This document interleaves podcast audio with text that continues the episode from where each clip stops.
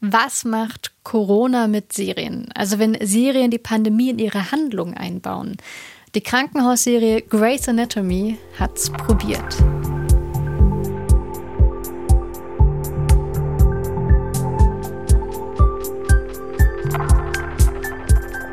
Hallo zu Skip Intro und einer neuen Folge des Serienpodcasts vom Bayerischen Rundfunk mit Katja Engelhardt und Vanessa Schneider und Spielregeln. Jawohl, eine von uns bringt nämlich eine Serie mit, die wir euch dann vorstellen. Und ihr dann auch alle Folgen gesehen. Die andere von uns kennt nur zwei Folgen von dieser Serie. Wir haben jetzt hier die zweite Folge von Skip Intro mit diesem neuen Konzept. Und wir machen es gleich schon wieder kaputt. Ein bisschen zumindest. Wir sprechen nämlich über die Krankenhausserie Grey's Anatomy. Dort ist nämlich jetzt die Corona-Pandemie Teil von der neuesten Staffel. Das ist die insgesamt 17. schon. Zum Zeitpunkt dieser Podcastaufnahme konnten wir zwei Folgen sehen, nämlich bei Join. Mehr sind noch gar nicht draußen. Das heißt, wir haben jetzt beide genau gleich viele Folgen gesehen in dem Fall. Und ich glaube, Vanessa, das sind wahrscheinlich schon alle Folgen, die du jemals von Grey's Anatomy gesehen hast. Ich wollte gerade sagen, du hast so einen kleinen Bonus, hast du ja schon. Du Auch. hast ein bisschen mehr gesehen als ich. Ich habe, glaube ich, vielleicht mal eine Folge gesehen oder so drei Viertel von einer Folge. Ich erinnere mich nicht mehr daran, wann das gewesen sein könnte. Und was Inhalt war? Auch nicht. Ich weiß nur, dass es da halt diese Ärztin gibt. Das war also sehr überzeugend für dich. Absolut überzeugt. habe mich sofort mitgenommen. Nee, ich habe tatsächlich zu dem Zeitpunkt andere Krankenhausserien geguckt oder beziehungsweise eine einzige Krankenhausserie geguckt und das war Dr. House. Als Grey's Anatomy angelaufen ist, lief House schon und House war einfach, sorry, bisschen cooler. Ja, cooler auf jeden Fall. Also für mich zumindest, hat mich mehr angesprochen. Ich Ja. mochte diese, diese Rätsel mehr. Ich mochte seinen Arschlochcharakter. Ich fand das auch sehr, sehr witzig. Aber wie ist denn das bei euch? Schaut ihr Grey's Anatomy gern? Sollten wir beide vielleicht auch einfach weiter gucken? Schreibt uns einfach unter skipintro.br.de. Ich bin wirklich sehr gespannt, wie ihr das so haltet mit der Serie. Weitergucken ist voll das Stichwort auch. Ich war nämlich früher mal religiöse Anhängerin der Religion Grey's Anatomy. Deswegen fasse ich nochmal ganz grob zusammen, äh, was da eigentlich so Sache war. Also in Staffel 1 fängt Meredith Grey, so die Hauptfigur, als Assistenzärztin an, in einem Krankenhaus zu arbeiten. Die ist der eine von einem ganzen Jahrgang an Neuen. Da gibt's wahnsinnig viel Druck, klar, das bringt der Beruf mit sich und auch ganz viel Drama und wahnsinnig viele Romanzen und Affären, das ist der Wahnsinn. Meredith selbst trifft auch direkt einen Mann wieder, mit dem sie kurz vorher was hatte. Da Also im Studium noch. Sie hatte was mit dem im Studium. Nee, in der Bar. Ach so, zufällig. Ja, zufällig. Toll.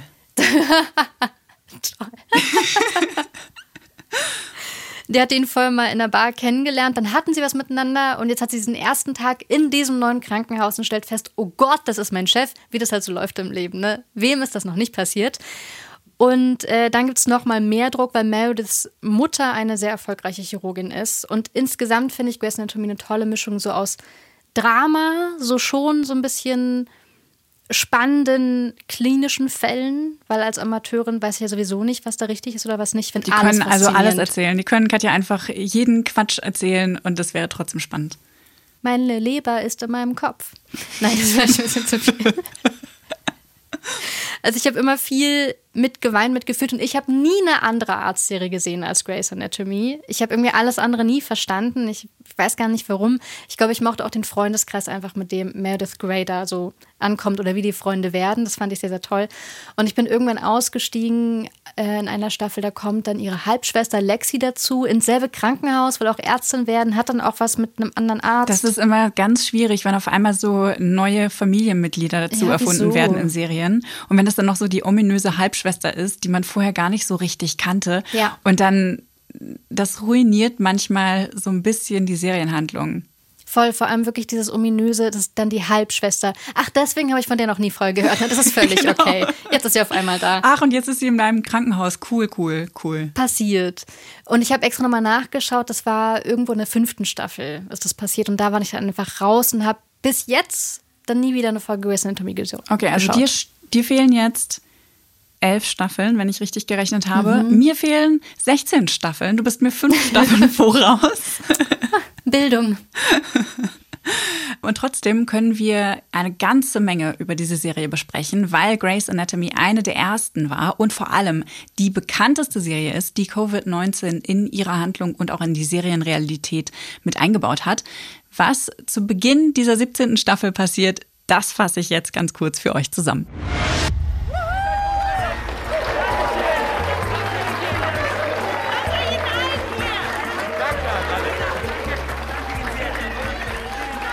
Es ist April 2020. Wie überall auf der Welt versammeln sich auch vor dem Grace Lowen Memorial Hospital in Seattle jeden Tag Menschen, um dem Klinikpersonal zu applaudieren. Ein kleines Zeichen der Dankbarkeit für das, was sich hinter den gut versiegelten Türen des Krankenhauses seit Beginn der Corona-Pandemie abspielt. Und die Situation wird jeden Tag schlimmer. Neue Schutzmasken für die Belegschaft fehlen, Notfälle können nicht behandelt werden, ganze Abteilungen bleiben geschlossen. Alles hat sich geändert. Fachrichtungen spielen keine Rolle mehr. Chirurgen messen die Temperatur, Oberärzte machen die Drecksarbeit. Es ist ein Tollhaus. Das brennt. Glücklicherweise muss ich nicht allein da rein. Dr. Richard Webber hat keine erhöhte Temperatur, darf sich eine neue FFP2-Maske nehmen und nimmt mich an die Hand. Er ist Chirurg mit einer bewegten Laufbahn, das verrät mir Wikipedia, und hat gerade eine Kobaltvergiftung hinter sich. Frisch genesen begibt er sich als Hilfskraft an die Einsatzfront gegen die Pandemie und ist bei seiner Ankunft genauso überfordert wie ich. Ich habe mir was überlegt. Ich habe gesehen, dass einige Schwestern ihre Masken mit Bleichmittel säubern. Das kann nicht gut sein. Da habe ich mir gedacht, man könnte Sind doch... Sie inzwischen alle Sicherheitsvorkehrungen durchgegangen? Was ich sagen wollte ist... Das ist nicht mehr das Krankenhaus, das Sie verlassen haben. Wenn ich Ihnen sage, Sie sollen die Sicherheitsvorschriften lesen, dann meine ich, lesen Sie verdammt nochmal die Sicherheitsvorschriften. Trotz der 16 Staffeln langen Vorgeschichte fällt mir der Einstieg in die Serie leicht. Wie bei den meisten Soaps zählt ohnehin nur das, was unmittelbar zuvor passiert ist. Und das wird ja vor jeder Folge mit einer klassischen Recap-Sequenz zusammengefasst. Grey's Anatomy zieht mich rein in die engen Gänge, die ich so schon aus Nachrichtenbildern kenne. Doch diese Szenen wirken stärker als die täglichen Interviews in den Nachrichten, die Brennpunkte und Statistiken, die uns seit Monaten um die Ohren geworfen werden. Denn sie machen erfahrbar, was die Ausnahmesituation für das unterbezahlte und eh schon überlastete Klinikpersonal bedeutet. Sie verzichten auf Schlaf, Nähe, ihre eigene Sicherheit. Um ihre Familien nicht zu gefährden, leben die medizinischen Fachkräfte in der Isolation. Manche, wie Dr. Miranda Bailey, haben seit zwei Wochen ihre Kinder nur aus der Ferne gesehen und sind in ein Hotel gezogen. Andere leben in Zelten im Vorgarten. Und alle nehmen die vielen Opfer der Pandemie gedanklich mit nach Hause. Eine unvorstellbare Last. Ich bin heute bei 100 angekommen. 100 Mal musste ich jemandem sagen, dass ein geliebter Mensch gestorben ist. Das ist zehnmal so oft wie in der ganzen Zeit, seit ich hier angefangen habe. Und ich, ich weiß nicht, wie lange ich das noch durchhalte. 100 ist nämlich eine große Anzahl. Ich habe Angst, dass sie mir irgendwann nicht mehr groß vorkommt. Die Pandemie über eine fiktionale Erzählung menschlich zu machen, ist keine leichte Aufgabe. Vor allem nicht während diese Pandemie weiterhin unser Leben fest im Griff hat. Dass Grey's Anatomy sich daran getraut hat, finde ich bemerkenswert, selbst wenn sie dabei manchmal sehr on the nose rüberkommt. Dieses on the nose, also dieses sehr offensichtliche. Ich, ich glaube, ich weiß, was du damit meinst. Wir müssen da unbedingt gleich nochmal drüber sprechen, weil ich glaube, das hängt auch mit der Corona-Darstellung zusammen. Ja, doch, auf jeden Fall. Also dieses on the nosige, das wird in einigen Dialogen einfach sehr, sehr deutlich, wo sie Sachen sehr ausführlich erklären. Also ich finde, die machen das schon geschickt. Manchmal reichen da zwei Sätze, um das zu erklären. Aber da gab es zum Beispiel so eine Szene, wo ein schwarzer Arzt erklärt, wie er mit seiner Großmutter darüber streitet, dass die ähm, nicht in die Kirche gehen soll. Mhm. Und sie sagt nur, das geht gar nicht. Das kann ich doch, äh, also wegen einer Pandemie kann ich doch nicht, nicht in die Kirche gehen und so. Und er sagt, Entschuldigung, hallo, äh, Virusansteckung. Von dieser Art Szenen gibt es so ein paar in den ersten zwei Folgen, die ich gesehen habe. Und das fand ich schon ein bisschen, bisschen on, on the nose. Bisschen mhm. sehr offensichtlich. Hättest du trotzdem weitergeschaut? Also das ist ja die große Frage immer bei uns. Ja, auf jeden Fall. Also ich war jetzt irgendwie schon so ein bisschen investiert in die verschiedenen Storylines, auch wenn ich keine blassen Schimmer habe, wer diese Leute sind. Aber nach den zwei Folgen konnte ich mir ein ganz gutes äh, Bild davon machen, glaube ich. Mhm. Also wen ich wirklich gern mag, ist Dr. Tom, der, glaube ich, einen Nachnamen hat. der ist so böse. Der soll der Bösewicht sein, aber ich finde ihn einfach sehr witzig. Das ist dieser sehr selbstgefällige. Ja, der ist toll. Ah, okay, okay. Ich hätte nämlich tatsächlich auch gerne weitergeschaut, weil ich vor allem überrascht war, wie gut die Serie Grey's Anatomy geschrieben ist. Mhm. Ich habe seit elf Staffeln, hast du vorhin gesagt, habe ich die Serie nicht mehr geschaut. Ich weiß gar nicht mehr, was da jetzt passiert ist. Und ich habe aber trotzdem am Ende der ersten Folge von Staffel 17 geweint. Oh. Weil ich so dabei war. Ich will gar nicht verraten, was passiert ist, weil ich habe Angst zu spoilern. Aber das ist so schön. Es ist so geschickt zugedreht, es ist so zugespitzt. Die Musik hat immer genau den richtigen Einsatz. Nach ganz viel Spannung folgt dann so eine Erlösung. Ich habe einfach richtig Bock, mal wieder genau das zu schauen. Etwas, wo ich, wo man so sehr gefühlvoll dabei ist. Du wirst quasi angeleitet beim Fühlen. Ja, man kann gar nicht nicht fühlen. Ja, und du hast immer mal wieder, also es hat so, einen- so einen Release-Effekt irgendwie, ne? Sich dich wie so was Kathartisches irgendwie. Ja. Ja, das finde ich auch. Und das fand ich auch wirklich super gelungen, dass diese Serie es schafft, mich einfach so mitzunehmen. Ich war zwischendurch ein bisschen überfordert, weil es sehr, sehr viele Flashbacks gab. Und bis ich das gecheckt habe, Dass es Flashbacks sind. dass es Flashbacks sind, nachdem ich die erste Folge zum zweiten Mal geguckt habe, war es dann wirklich völlig klar. Aber, also ich meine, das machen ja die meisten Serien so. Aber es ist wirklich super dicht und es schließt perfekt an die Staffel davor an. Es ist so ein wirklich fließender Übergang. Du kannst eigentlich die Staffel 16 an beenden und sofort weitergucken. Also für so, so eine gepflegten Binge-Monat. Schätzungsweise. Vielleicht sind es auch eher drei Monate, die man durchbingen müsste. Binge-Quartal. Binge-Quartal. Dafür würde sich äh, Grey's Anatomy, glaube ich, super gut eignen. Weil wir ja diese Folge drüber sprechen, wie eigentlich Serien die echte Corona-Pandemie einbauen in ihre Handlungen. Wenn du Grey's Anatomy dafür, wie das eingeflochten worden ist, so eine Schulnote geben müsstest von 1 bis 6. Ich bin ja keine Ärztin. Von daher keine Ahnung, wie die das medizinisch lösen. Ich habe mir so ein paar Videos mir angeguckt, wo, wo ähm, ÄrztInnen sich das angeguckt haben und das bewertet haben. Und? Die waren tatsächlich sehr angetan davon. Wobei ich muss gleich nochmal das ein bisschen einschränken und da kommen wir auch dann auf die Schwierigkeiten zu sprechen. Aber wenn ich das jetzt bewerten müsste, ich würde dem Ganzen wahrscheinlich eine 2 geben. Ach, warum weil ich keine 1? wirklich gut finde. Ja. Ich glaube, eine Eins ist nicht möglich. Ich glaube, es kann keine Serie geben, die im Moment, äh, im Moment der Pandemie die Pandemie erzählen kann. Und zwar wirklich brillant miterzählen kann. Ich glaube nicht, dass das möglich ist. Weil man die Pandemie noch nicht fassen kann? Genau. Ach, ja, jetzt hast du sowas Schlaues gesagt. Ich hätte nämlich Grey's Anatomy, äh, Anatomy eine Eins gegeben, tatsächlich, weil ich es so geschickt finde, dass wir zusammen mit Richard zurückkommen und ihm ja alles erklärt wird. Er kommt ja in ein Krankenhaus zurück, wo nichts ist wie vorher. Das haben wir von auch schon gehört. Alles hat sich verändert. Er ist mein Krankenhaus-Buddy gewesen. ja, genau. Und also auch wenn ich eine Pause zwischendrin hatte, für mich hat sich ja auch alles geändert. Also das Krankenhaus kenne ich, ich weiß, wie das aussieht, aber das ist alles ganz anders. Und eigentlich arbeiten andere Ärzte mit anderen Ärzten zusammen oder machen völlig andere Aufgaben. Und das wird uns ja auch mal wieder so ein bisschen gezeigt, dass völlig egal ist, wer eigentlich vorher was mal gelernt hat, weil so all hands on deck mäßig jede Person gebraucht wird, an jeder Stelle. Und so verwirrt wie er auch ist, habe ich mich dann auch manchmal gefühlt. Ja. Das fand ich sehr smart. Und ich glaube, so geht es auch jedem oder jeder, die die 16. Staffel gesehen hat und wirklich in diesem fließenden Übergang, den ich vorhin erwähnt habe, reinkommt wieder in das Krankenhaus und auf einmal ist da, äh, was hat sie gesagt, es ist ein brennendes Tollhaus. Wobei ich glaube, dass, dass Bailey wahrscheinlich alle Staffeln über alle neuen Ärztinnen immer gesagt hat, die sind so verrückt, die machen ja alles zum Tollhaus. also, neue Ärzte sind sowas wie eine Corona-Pandemie für Bailey. Aber ich war vor allem, glaube ich, von kleinen Sachen auch sehr angetan. Es gibt eine Szene, da habe ich bemerkt, wie schön das ist, die eigene aktuelle Situation im Fernsehen zu sehen oder in so einer Serie. Da hat eine Ärztin eine Maske auf, so eine FFP2-Maske, will telefonieren und deswegen nimmt sie quasi das Gummiband vom einen Ohr ab und dann baumelt die Maske nur noch am anderen Ohr. Sie telefoniert und die Kamera schaut quasi in die Maske rein, also weil die da halt so rumbaumelt. Und da sieht man Lippenstiftflecken in dieser Maske innen drin. Und es ist so wahnsinnig banal, aber ich fand das so so echt und so nachvollziehbar und so schön normal. Das hat mich auf eine ganz merkwürdige Art wirklich gecatcht. Und ich war wirklich für sowas völlig Normales, dass, also ich meine, vielleicht hat es auch nur jemand am Set nicht gesehen. Aber dass da jetzt ich nicht. glaube, das war Absicht. dass das da muss. nicht eine saubere Maske hängt, fand ich toll. Ja, ich fand das auch richtig cool. Ich habe dann beim zweiten Mal, nachdem ich die Folge nochmal angeguckt habe, nochmal speziell drauf geachtet. Und einmal diese Lippenstiftgeschichte ist mir auch aufgefallen und mir ist danach noch aufgefallen, Meredith Grey hat im, ich weiß gar nicht, wie nennt man denn das, in der Intensivstation wahrscheinlich, wo sie gerade ähm, Dienst hat, will sie Patientengespräche führen oder beziehungsweise ein Gespräch mit einer Angehörigen. Und sie hat ihr Handy draußen und das Handy ist in so einer Plastikfolientasche versiegelt. Stimmt. Und das machen alle Ärzte da. Und ich dachte so, natürlich machen die das.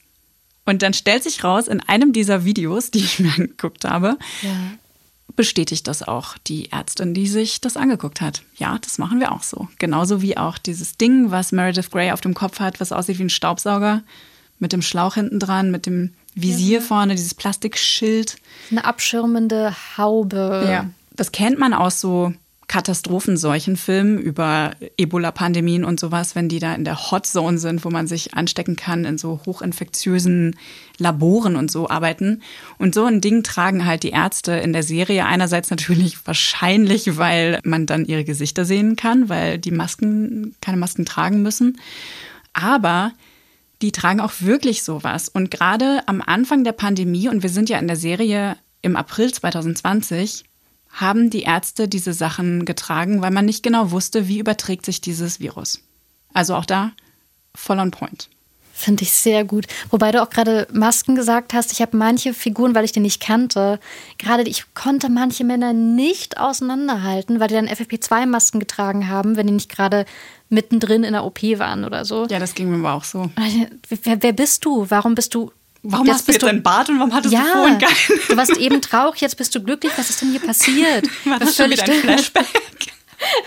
Echten Fans wird das wahrscheinlich nicht passieren. Aber auch da fand ich es interessant, weil es einfach für eine längere Zeit passiert. Also die, die Schauspieler haben für eine längere Zeit diese Masken auf. Das ist nicht nur mal kurz, um zu symbolisieren, ja, wir tragen die auch mal. Das ist nicht nur so ein Icon, die haben die immer auf, die ganze Zeit. Egal, wo sie herumlaufen. Ich glaube, es ist mir eine Szene aufgefallen, wo sie keine Masken tragen und das war irgendwie in so einem Aufenthaltsraum für Ärzte, Pausenraum oder so und in so einer Art Bürozimmer von einem der Ärzte.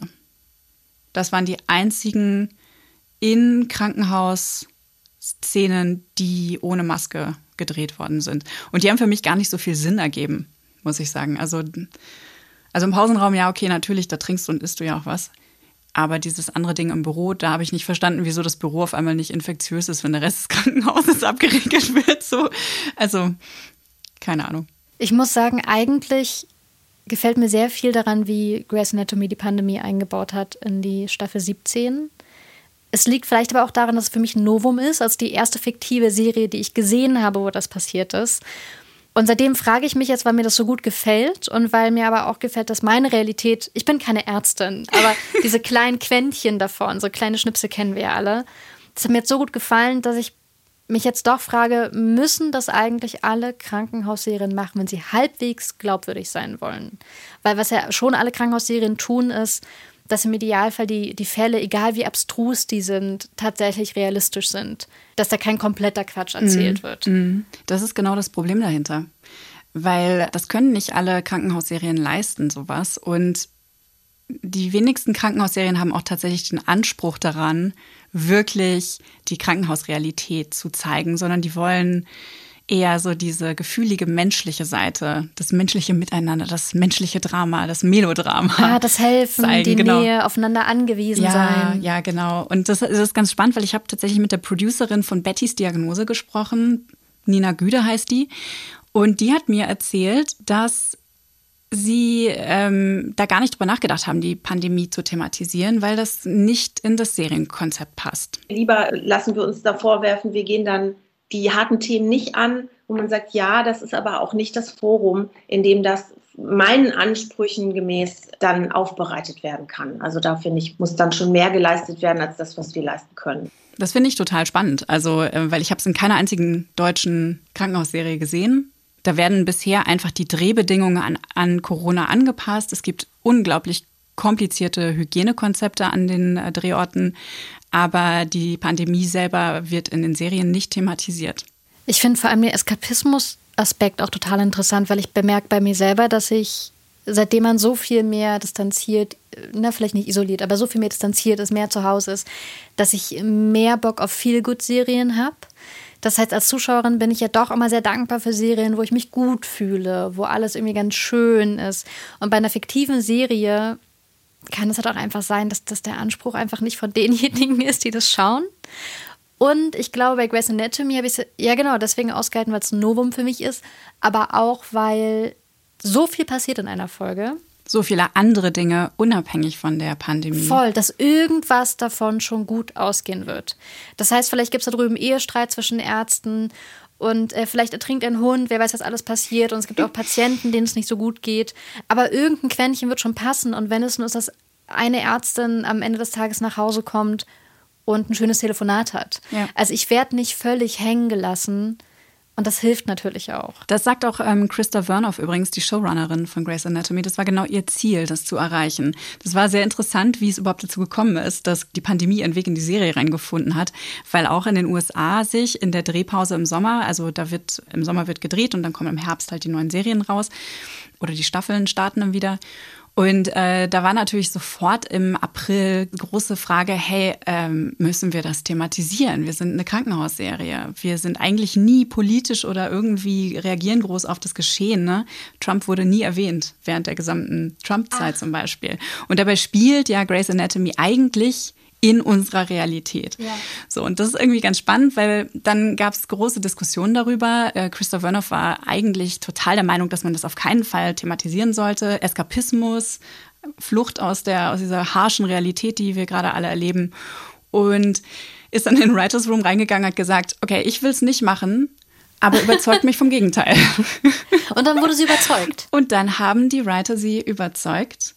Und so kam es dann, dass äh, die Pandemie ihren Weg in die Serie reingefunden hat. Es wurde alles neu geschrieben, wurde neu, neu produziert. Deswegen hat die Staffel auch nur 17 statt der üblichen, ich glaube 24, 25 Folgen hat die Staffel normalerweise. Und diese ist viel, viel kürzer jetzt.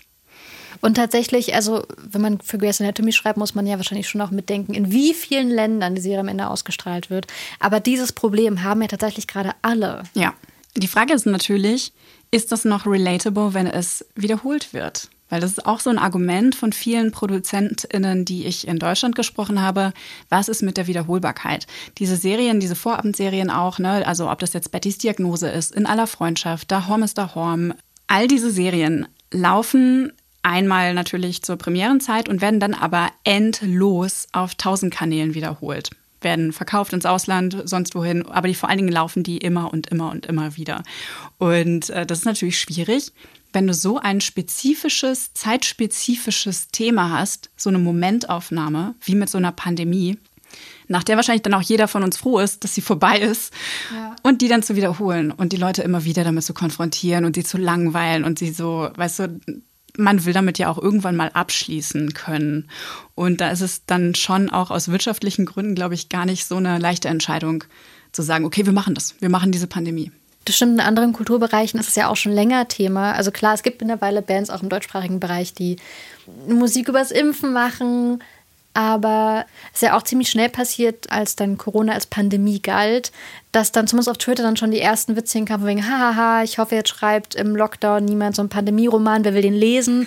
Also die, diese Aversion dagegen, Corona noch mehr in der Popkultur zu haben und am Ende halt gerade bei solchen Produkten, die nicht sofort draußen sind, sondern so ein bisschen Arbeitszeit brauchen, die scheint ja wirklich sehr groß zu sein.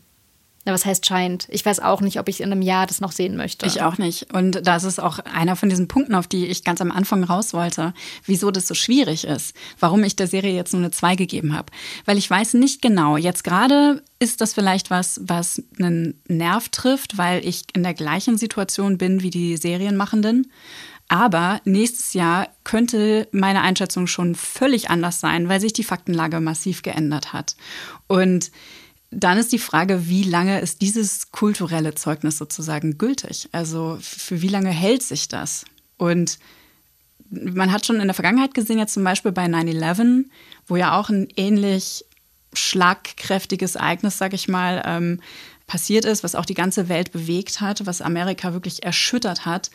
Damals haben ganz viele Serien darauf reagiert, sehr verhalten, manche ein bisschen unterschwellig. Andere Serien, wie zum Beispiel The West Wing, haben aber komplette Folgen aufgrund der Ereignisse vom 11. September ähm, produziert. Und diese Folgen, wenn man sich die heute anguckt, denkst du dir nur, oh mein Gott, Es ist einfach, es ist einfach nicht gut gealtert. Ja. Also weder die Perspektive von damals funktioniert noch, noch funktionieren auch die Argumentationen, weil man heute einfach viel mehr weiß, über was damals tatsächlich passiert ist, wer die Schuldigen sind, was die Mechanismen waren und so weiter. Das kannst du da zu dem Zeitpunkt nicht gewusst haben als, als Autor oder als Autorin oder als Produzentin dann ist es ja das eine, dieses Thema so haltbar zu machen, indem man das zum Beispiel als Serienhandlung verpackt.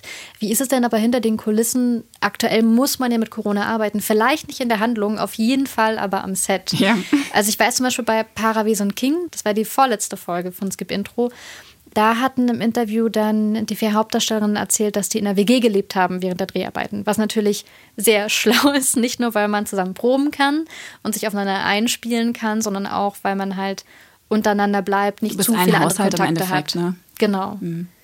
Aber das kannst du nicht bei jeder Serie machen. Also bei GZSZ werden jetzt nicht alle eine riesige WG ziehen. Nee, das ist auch echt ein Riesenproblem. Und auch das haben die mir die Producerinnen erzählt, mit denen ich gesprochen habe. Ich habe unter anderem mit Damian Lott von Alles, was zählt gesprochen. Der ist der Producer von Alles, was zählt. Und mit äh, dem Head-Autor von Da Horm ist Da Horm. Und da wird schon öfter mal in die Trickkiste gegriffen. Äh, zum Beispiel werden intime Szenen alle auf einmal gedreht, damit man die Leute nur einmal in die Quarantäne schicken muss. Ne? Und und die nicht ewig und äh, drei Jahre äh, sich, sich irgendwie isolieren müssen. Also da hat man einen Romantic-Marathon. Genau, da hat man einen Romance-Marathon. Oder man plant das für die Storyline auch so ein, dass die dann zum Beispiel so eine Art Getaway machen in eine Hütte oder so damit die sich näher kommen können, weil das ist ein Riesenproblem. Wenn du keine Pandemie hast in der Geschichte, dann musst du ja irgendwie den Leuten begreiflich machen, dass die Leute die ganze Zeit Abstand voneinander halten vor der Kamera. Weil das macht ja keinen Sinn. Keiner von uns würde, würde ne, so krassen Abstand halten, aber das müssen die beim Dreh machen. Und das ist dann, das überträgt sich auf uns Zuschauende und wir fragen uns, was ist da los? Ist der Konflikt in der Luft? Hassen die sich? Und da sind gar keine Konflikte. Also all diese Sachen müssen die dann auch mit einkalkulieren in die Stories. Müssen gucken, wie die Kameras angeordnet sind. Ne? Die müssen dann künstlich näher herstellen über eine Kameraeinstellung ah, ist das dann Beispiel. so ein bisschen wie wie bei Stunts in Serien oder Filmen, wenn man so tut, als würde ich jemanden ja, boxen, ja. aber eigentlich ist das nur so ein bisschen der Winkel und Perspektive. genau. und Geil, Corona-Stunts. Auf jeden Fall sind es Corona-Stunts. Ich habe zum Beispiel einen super äh, cuten äh, Corona-Stunt gesehen. Bei Gute Zeiten, Schlechte Zeiten haben die das bei Instagram, glaube ich, gezeigt. Und zwar haben die dann für so eine Umarmungsszene, ich glaube, einmal die Tochter und einmal die Schwester von den Darstellerinnen mit ans Set geholt und die waren dann sozusagen der Umarmungsbuddy, die man aber nur von hinten gesehen hat. Und dadurch konnte man, genau, Genau, das Umarmungsdubel für den Umarmungsstunt. Das finde ich total smart, aber es klingt auch total aufwendig. Super aufwendig. Stell mir vor, jemand hat nur einen Hund. da muss der Hund die Verlobte dubeln oder so. Andere Serien haben es noch anders gemacht. Nur noch mal kurz hier in meine Effektekiste gegriffen. Und zwar, ich weiß nicht, ob du diese sogenannten Instant-Serien mitbekommen hast, diese Instant-Serien, die dann in der ZDF-Mediathek gelaufen sind und bei ARD in der Mediathek und ich glaube, TNT-Serie hatte auch eine. Das waren so ganz schnell produzierte, kurze Serien wie drinnen. Liebe ja. jetzt. Ähm, Liebe jetzt habe ich gesehen. Das sind so ganz viele romantische Geschichten, die alle auch Distanz, Pandemie zum Thema haben. Also man lernt sich anders kennen, das ist quasi das Überthema. Mhm. Und dann beobachten wir, wie diese Beziehung sich so völlig anders entwickelt oder eben doch total ähnlich, wie in Anführungsstrichen das früher gewesen wäre, ohne Distanz. Genau, und ähm, bei drinnen haben die das so gemacht, da haben die einfach ein Schauspielerpärchen für die Hauptrollen besetzt. Die wohnten eh zusammen, waren eh ein Haushalt und haben das in deren Wohnung auch gedreht. Also man muss sich halt einfach irgendwie zu helfen wissen. Kann man bei Grey's Anatomy so jetzt natürlich nicht machen. Es gibt ja aktuell noch eine Serie, über die gerade sehr viel gesprochen wird im Zusammenhang mit Corona, aber eine Doku-Serie, also eine nicht fiktive, sondern eine Dokumentationsserie. Ähm, Charité Intensiv heißt die, Station 43 geht der Titel weiter. Die ist halt echt. Das sind vier Folgen, die wir auf einer Intensivstation in der Berliner, in der Berliner Charité verbringen. Also wirklich dort, wo die Patientinnen sind, deren die Fälle richtig, nicht so richtig. einfach mhm. sind. Also jetzt mal gelinde ausgedrückt. Es gibt, wie gesagt, vier Folgen. Ich habe nur anderthalb gesehen, also eine noch ein bisschen, weil ich es wirklich, wirklich nicht ausgehalten habe. Bei Grey's Anatomy fand ich alles Leid und Spannung. Ich, ich, war, ich war irgendwie, ich war wirklich unterhalten und dabei. Bei Charité fand ich das super schwierig, weil man ja weiß, dass alles echt ist. Also das wurde in drei, Wintermon in drei Wintermonaten wurde die Serie gedreht.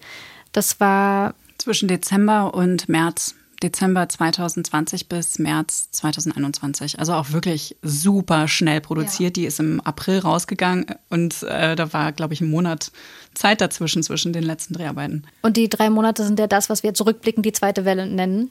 Ja. Sind ja das, was wir so ja, die zweite Welle nennen. Und ich habe mich auch sehr schlecht dabei gefühlt, dass die Serie irgendwann ausgemacht habe, weil das ist ja im Gegensatz zu einer erfundenen Geschichte, die ich halt unterhaltsam finden kann oder nicht, ist das ja das echte Leben von echten Menschen, dass ich dann einfach ausschalte, was die aber nicht ausschalten können. Aber es ist auch direkt in, in der ersten Minute, ich glaube in den ersten drei Sekunden, fahren wir mit einer Frau, die sich später als Ärztin herausstellen wird, in, in einem Auto und sie sagt, so ganz bedeutungsschwanger, irgendwann ist die Schublade voll.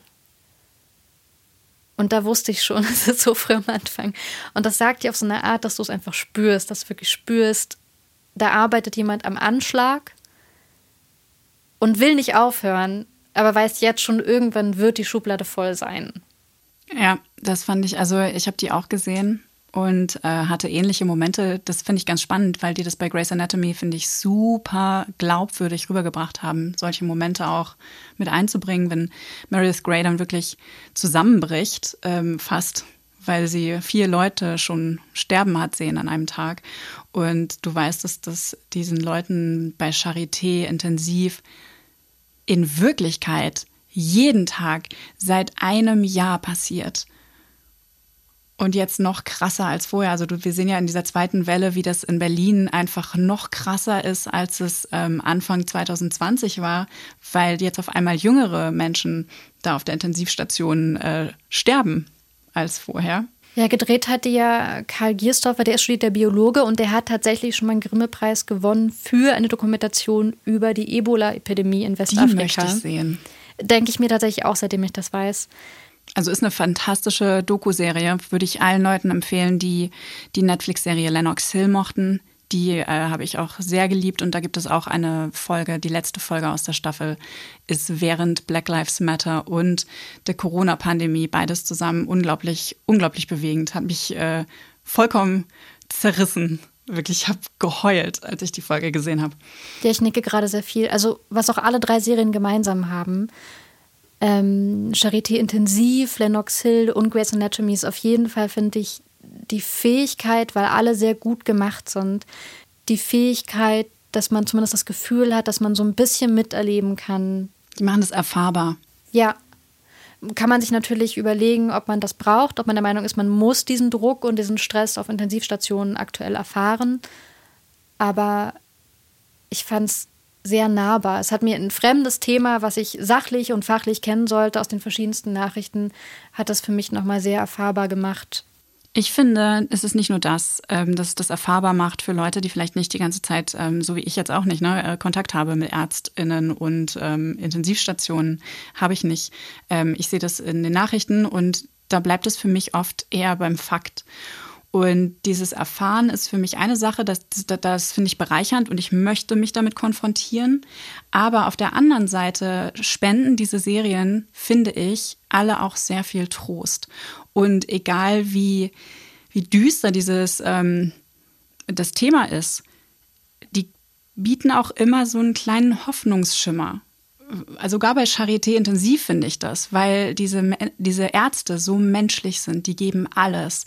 Und und das gibt mir ein gutes Gefühl, dass ich weiß, ich bin da auch, wenn es so weit kommen sollte, in guten Händen. Und ich möchte gerne, dass es, dass es diese Ärzte weiterhin gibt und dass die bessere Möglichkeiten haben zu arbeiten. Und ich finde, also einerseits ist das so ein bisschen Aktivismus, finde ich, in diesen Produktionen. Und andererseits spenden die Betroffenen, Angehörigen, Pflegenden, Fachkräften einfach auch sehr viel Trost, glaube ich. Ich hoffe es. Ich hoffe, dass das so ist und dass es so rüberkommt. Wir haben jetzt sehr viel davon gesprochen, wie die drei Serien uns sehr mitgenommen haben. Und eigentlich machen wir es ja jetzt immer so. Am Ende der Folge von Skip Intro gibt eine von uns einen Serientipp, wo man quasi weiterschauen kann. Oder wir sagen, hey, das Element erinnert mich an die und die Serie. Und wo wir eh schon so viele Regeln brechen, ähm, breche ich sie auch die. und würde euch gerne eine Serie empfehlen, die das Gegenteil ist, nämlich insofern, als dass sie pur, warm, herzlich, freundlich und bunt ist. Es ist nämlich eine Zeichentrickserie, Gravity Falls. Es gibt nur zwei Staffeln. Und es geht um ein Zwillingspärchen, ein Junge und ein Mädchen, und die verbringen ihre Sommerferien bei ihrem merkwürdigen Onkel. Der hat so eine, der irgendwo in der Pampa und der hat, es heißt Mystery Shack. Das ist quasi so ein Haus voller in Anführungsstrichen übersinnliche Dinge. Das ist aber eigentlich so ein Touristenfalle. Das klingt so ein bisschen nach Rick and Morty, aber auch. Es ist auf jeden Fall abgefahren. Es kommt Science Fiction rein, weil dieses Zwillingspaar erlebt jetzt unrealistische Sachen. Also die treffen auf Zwerge und es geht um Zauber und ähm, es fängt, es ganz lange fühlt sich das wirklich an wie eine Kinderserie. Das ist eine von diesen Serien, die Kinder super gut finden und wo genug Witze für Erwachsene drin stecken. Und ich schwöre, diese Serie wird dann irgendwann so Twin Peaksig. Geil. Also wenn es jetzt eine Go-To-Wohlfühlserie gibt, Gravity Falls ist ganz weit weg von einfach allem. Okay, und wo finde ich die? Bei Amazon. In der nächsten Skip-Intro-Folge geht es um die Serie All You Need. Sie startet in der ARD. In All You Need geht es um vier schwule Männer in Berlin, die, na, ich würde mal sagen, jeder auf eine andere Art strugglen. Es gibt sehr gute Musik. Es gibt eine kurze Textanalyse von Hit Me Baby One More Time von Britney Spears. In den ersten zehn Minuten ungefähr. Was will man eigentlich mehr? Und die Serie ist jetzt schon vor dem Start auch ein bisschen bekannter geworden, weil kurioserweise alle schwulen Charaktere von heterosexuellen Schauspielern gespielt werden. Ob das dem Ganzen jetzt wirklich einen Abbruch tut oder nicht. Das hört ihr in der nächsten Folge von Skip Intro. Wenn euch diese Folge von Skip Intro gefallen hat, dann müsst ihr das jetzt nicht für euch behalten. Ihr könnt es auch mit euren äh, Serienfans, FreundInnen teilen und ihnen einfach diese Folge zum Beispiel mal zuschicken. Und wenn ihr uns eine gute Bewertung gebt, gerne auch mit ein paar netten Worten dazu, helft ihr uns, denn wir werden dann sichtbarer bei den Podcast-Plattformen. Und wie gesagt, wenn ihr Feedback habt oder Wünsche oder Anregungen, schreibt uns unter skipintro.br.de. Wir freuen uns wirklich über eure Nachrichten. Fortsetzung folgt. Skip Intro ist eine Produktion vom Bayerischen Rundfunk mit mir, Katja Engelhardt und Vanessa Schneider. Redaktion Martin Zein, Produktion Francesco Burgio, Sounddesign Christoph Brandner und Enno Rangnick.